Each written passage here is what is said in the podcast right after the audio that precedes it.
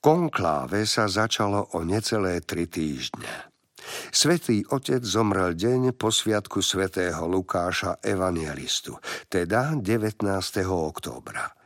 Zvyšok októbra a prvá polovica novembra sa niesli v znamení príprav na pohreb a takmer každodenných kongregácií kardinálskeho kolégia.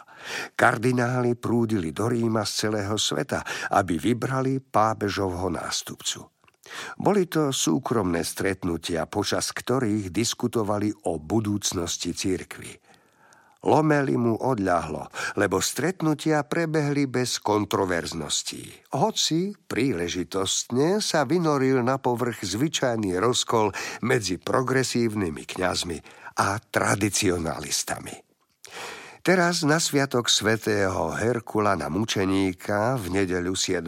novembra stál na prahu Sixtínskej kaplnky, vedľa neho z jednej strany sekretár kardinálskeho kolégia monsignor Raymond O'Malley a majster pápežských liturgických slávení arcibiskup Wilhelm Mandorf. Kardináli voliči budú v ten večer zamknutí vo Vatikáne. Voľba sa začne na druhý deň. Bolo krátko po obede a treja preláti stáli za mramorovo-železnou zástenou, ktorá oddeľovala hlavnú časť Sixtínskej kaplnky od vestibulu. Dočasná drevená dlážka bola takmer hotová. Rozprestreli na nej béžový koberec a priklincovali ho. Rozmiestnili televízne reflektory, priniesli stoličky, priskrutkovali stoly. Kam sa človek pozrel, všade sa robilo. Lomeli mu sa zdalo, že Michelangelov strop prekypuje činorodosťou. Tie polonahé sivoružové telá, čo sa vystierali, ukazovali, skláňali a niečo niesli, teraz našli svoje nemotorné pozemské náprotivky.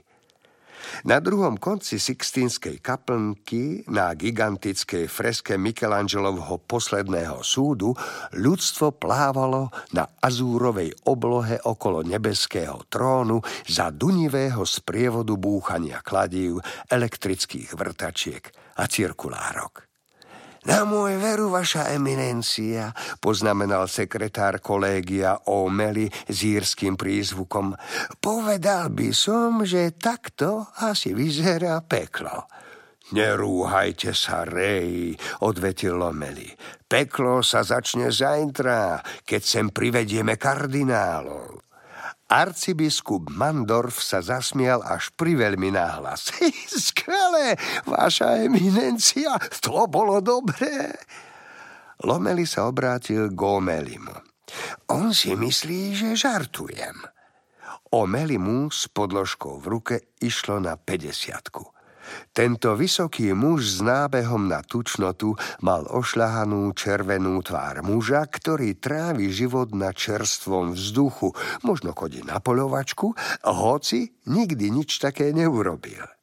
Tú pokožku zdedil po predkoch z Kildaru a prispela k tomu aj obľuba whisky.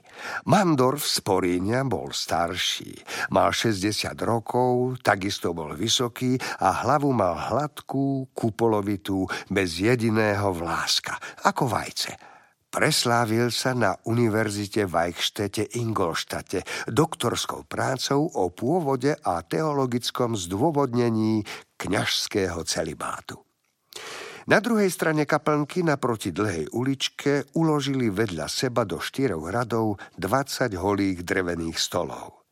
Iba stôl najbližšie k zástene bol prikrytý obrusom, pripravený na Lomeliho kontrolu. Vstúpil do kaplnky, prešiel dlaňou po dvoch vrstvách látky. Jemný karmínový filc siahal až po zem a hrubší hlačí materiál béžovej farby, aby ladil s kobercom, pokrýval stolovú dosku. Na jeho tvrdom povrchu sa dalo písať. Ležala na ňom Biblia, modlitebná knižka, menovka, pera a cerusky, malý volebný lístok a dlhý zoznam mien všetkých 117 kardinálov, ktorí mali voliť. Lomeli vzal do ruky menovku. Xalxo Saverio. Kto je to? Zakvátila ho panika. Od pápežovho pohrebu sa usiloval stretnúť s každým kardinálom a vriť si do pamäti aspoň zo pár osobných detailov. Ale bolo tam toľko nových tvárí. Nebohý pápež udelil viac ako 60 červených klobúkov. Len za posledný rok ich bolo 15. Takže tá úloha bola nad jeho sily. Ako sa to vyslovuje? E, salso? Alebo chalcho, eminencia, odvetil Mandorf. Je to int. Ha, chalcho. Hm? Som vám zaviazaný, Vili. Ďakujem.